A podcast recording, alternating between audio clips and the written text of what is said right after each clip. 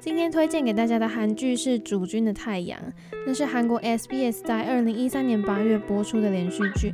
那是由最佳爱情的洪氏姐妹，也就是洪真恩、洪美兰作家执笔，由城市猎人的陈赫导演执导。那就是结合了惊悚跟浪漫喜剧的元素。那故事就讲述了一个因为发生事故之后就可以看见鬼的女主角，然后跟守护在她身边的男主角之间的故事。这是是一部融合了惊悚和浪漫的元素的喜剧。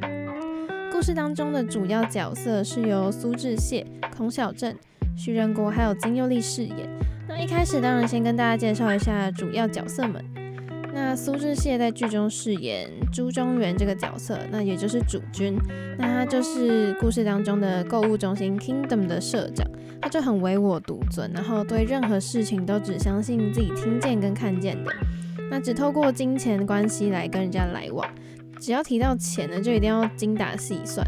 可是他遇到女主角之后，就跟他结下了不解之缘。那从来不替任何人收拾善后的他呢，就开始很不情愿的就对付了那些鬼。黄小珍在剧中就饰演女主角太公时，然后她也是剧中的大太阳。那以前的她很乐观，很爱笑，就是人见人爱，然后有一个十分贴切的绰号就叫做太阳。可是因为他经历了一场事故之后呢，昏迷了三年，醒来之后就变得能看到鬼。然后因为他常常被突然出现的鬼魂吓到，然后这些鬼啊都会来要求他，就希望他可以满足他们的心愿，所以就害他没办法好好睡觉。然后正他感到精疲力尽的时候，就遇见了男主角主君。那孔晓振也是继二零一一年最佳爱情之后呢，二度演出洪氏姐妹的作品，所以那时候就是也引起蛮大的话题。那徐仁国在剧中饰演姜宇，那他是军人出身，然后是 Kingdom 的保安组长，就表面上看起来很温和，然后但是他是拥有可以进入青瓦台就职的实力，就他在军队里面就是这个酷酷的样子，非常谨守着纪律的人。那他就是好像接受了谁的命令，就进入了这个公司里面，然后就一直观察着在主君身旁的太阳。那金佑利饰演的是太乙林这个角色，她就是女主角的高中同学，然后也是 Kingdom 签约的模特儿，然后就是很凑巧的跟公时呢都是姓太，然后这个姓氏很罕见，所以小时候大家都称女主角为大太阳，然后就称乙玲为小太阳。但是他们在遇见的时候呢，他们两个的身份地位好像就有点相反了，可是他就还是很在意女主角的存在这样子。这部剧在二零一三年播出，我记得那时候韩剧还没开始流行惊悚或是悬疑的剧情。那我会喜欢上惊悚类型的电视剧，好像就是因为这一部《主君的太阳》开始的。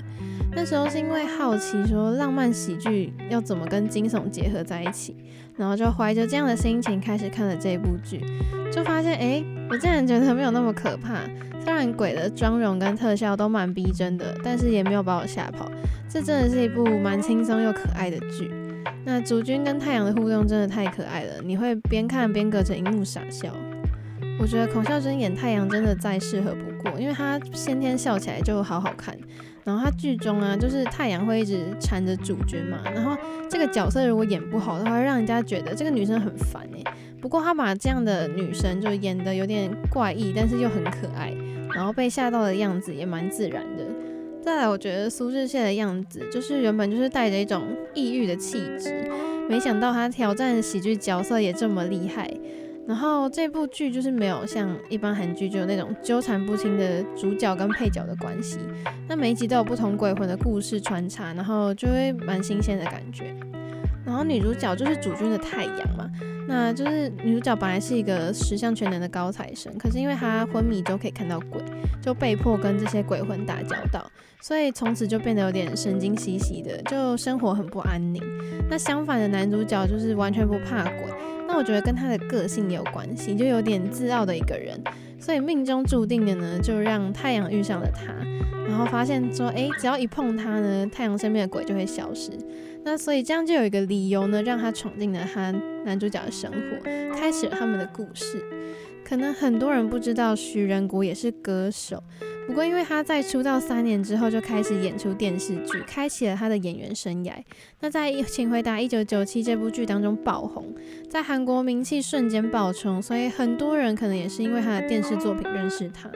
那我非常推荐大家可以去听他的歌，他出过五张迷你专辑跟十二首单曲哦。我觉得他的声音很温柔，很温暖。然后我当初听到这首歌的时候也是被惊艳到了。那我今天推荐给大家的韩剧是《主君的太阳》。没错，这是一部很早期、很经典的韩国电视剧。不过还是想跟大家分享。那这一部的男主角主君呢，他就是一个很重视事业跟金钱。不过当他遇到了能看见的鬼的女主角之后呢，就看他被鬼吓，然后很可怜看着他。他最后还是抵不过这么可爱的女主角。那他最后为什么相信了她呢？因为女主角是第一个不是因为金钱而扑向他的女人。以前男主角就觉得，只要是对事业没有帮助的人，他根本不屑一顾。那我自己觉得这个桥段很浪漫，就是主君说他要当女主角的防空洞。虽然一开始他们是交换利益，就男主角帮女主角把鬼赶走，然后女主角要帮男主角刺探商业机密。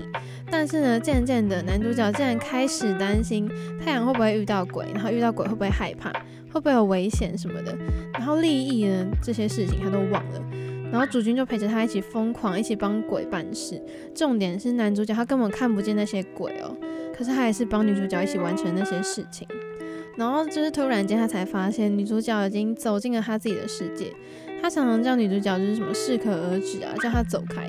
可是他却还是为她画下了专属的地方，就说害怕的时候可以抓着她的手。就他上一秒才决定不要让他跟自己有关系，可是下一秒他就是说以后会听你的鬼故事，所以不要再想着就是自己处理，就看得出来这个男生有多傲娇嘛。那苏志燮在这部剧也是很彻底的让我喜欢上他。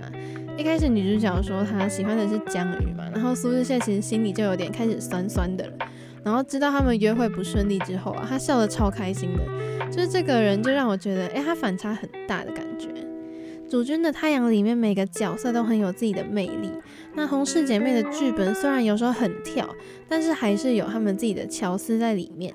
那里面有一个桥段就是女主角被鬼附身，那这个情节也是直接拉近男女主角关系的一个地方。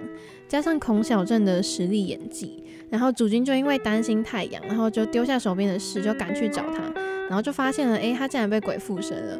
然后鬼就问他说，要不要知道太阳的秘密？男主角跟他讲说不要，因为他早就知道了，因为其实太阳就是喜欢他的嘛。然后那时候一急，就是情急之下就吻了女主角，赶走了女鬼。然后这边你会发现，哎，用碰的明明也可以啊，为什么一定要用亲的呢？是不是私心？然后剧中苏志燮也为女主角买了一个太阳形状的项链，就要当她的护身符。然后那时候这个项链也风靡了好一阵子，大家都要戴那个同款的项链，所以可以说这部剧的魅力真的蛮大的。那我推荐谁可以去看这部戏呢？首先当然就是主演群的粉丝们，虽然只要是忠实粉丝，应该都不可能错过这一部剧。那再来就是喜欢充满粉红泡泡的爱情疗愈类型的观众，里面的剧情真的有很甜的地方，真的是我觉得很经典的爱情剧，所以一定不能错过。不过现在大家应该都比较喜欢推理侦探的故事，所以你对故事性要求比较高的人，你可能会对故事有一点挑剔。但是说到二零一三的韩剧代表，我可以肯定这一部《主君的太阳》一定是其中之一，所以想要在这边推荐给大家。